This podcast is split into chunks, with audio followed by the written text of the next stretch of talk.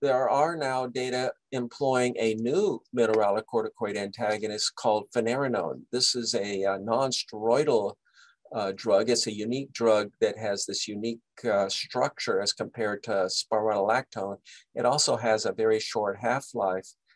And this Fidelio DKD study was uh, recently published. Basically, a large cohort of individuals were screened, and then 5,000 or so subjects were randomized to either receive finerenone on top of standard of care. And what I mean by that, these patients were all on renin-angiotensin system blockers or remained on that standard of care. The primary outcome was a kidney outcome, looking at further reductions in GFR, uh, need for dialysis or renal death, and a secondary outcome looking at cardiovascular uh, benefits. So the primary outcome, again, was a kidney outcome. So we're looking at sustained reduction of more than 40% in GFR, need for dialysis or renal death. And notice that the finerenone group had a statistically significant reduction in that primary outcome. I would like to emphasize that finerenone here is being used on top of standard of care and the placebo group all are treated with standard of care, meaning renin uh, ACE inhibitor, ARBs. So adding this drug seems to confer an additional benefit here over this 48 uh, month period. Here we look at the secondary outcome, which was the cardiovascular component, looking at CV death, non-fatal MI, non-fatal stroke, or hospitalization for heart failure.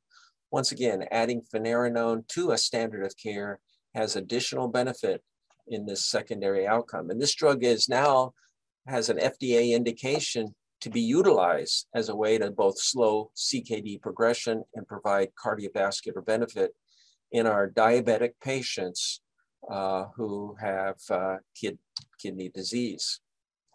Interestingly, uh, hyperkalemia can occur as you might expect, but it tends to be much less common than what we typically think of with, for example, spironolactone. Many people believe this may be related to the short half-life of this drug as compared to spironolactone, which has a half-life close to 48 hours. Finerenone's half-life is measured in hours. Our various strategies to minimize hyperkalemia include dietary potassium restriction, but remember to do so in a somewhat nuanced way, given that many of the foods that are enriched in potassium are heart healthy. We definitely want to look at and avoid those medications that we can discontinue without untoward events. So again, avoidance of non-steroidal anti-inflammatory drugs can be quite useful in minimizing hyperkalemia, avoiding uh, K-sparing diuretics if we are able to, the calcineurin inhibitors, that's not always possible because these are being utilized, for example, in transplant patients. But again, uh, we need to at least be aware of that effect. There's now data actually trying to examine whether these potassium binding drugs can be safely used in the setting of calcineurin inhibitor therapy without altering the drug levels.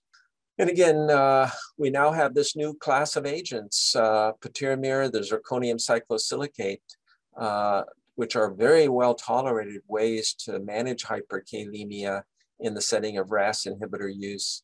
I would also add that I think the Kayexalate, the sodium polystyrene sulfonate drug, is a very poorly tolerated agent and not a viable drug to use in the long-term management of hyperkalemia. So let's go back to the uh, case study. So remember the uh, patient had been successfully treated in the hospital. The potassium now had been lowered to a much safer value. Uh, the serum creatinine actually also was uh, back to baseline and the potassium here was even better. So her discharge medications were carvedilol, uh, a long-acting loop diuretic, the dihydropyridine calcium blocker, a restricted potassium diet there was communication with the primary care doctor about these uh, changes within one week of discharge. And in fact, uh, the repeat potassium and creatinine were stable. And so the primary care doctor now, recognizing that uh, this patient had a lot of underlying comorbidities that might benefit from an ACE inhibitor, did indeed restart the ACE inhibitor with the plan that the potassium would be repeated in two weeks and if the potassium increased one could consider, again, dietary counseling, but also perhaps consider the use of one of these more novel potassium binding drugs, things like patiromer or zirconium cyclosilicate.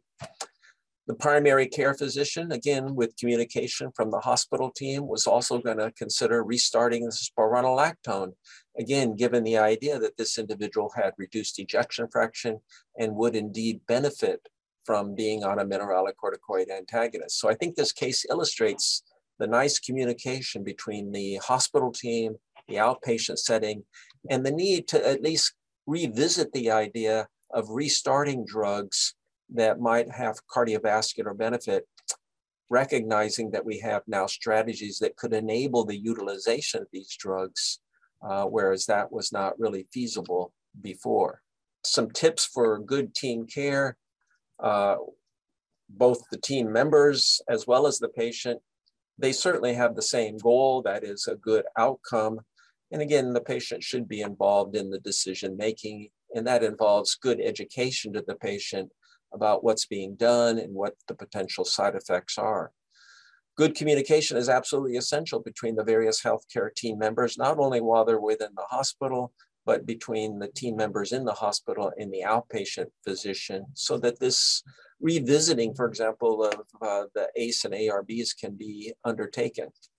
And the patient has to be able to be able to communicate with the healthcare team uh, at all times.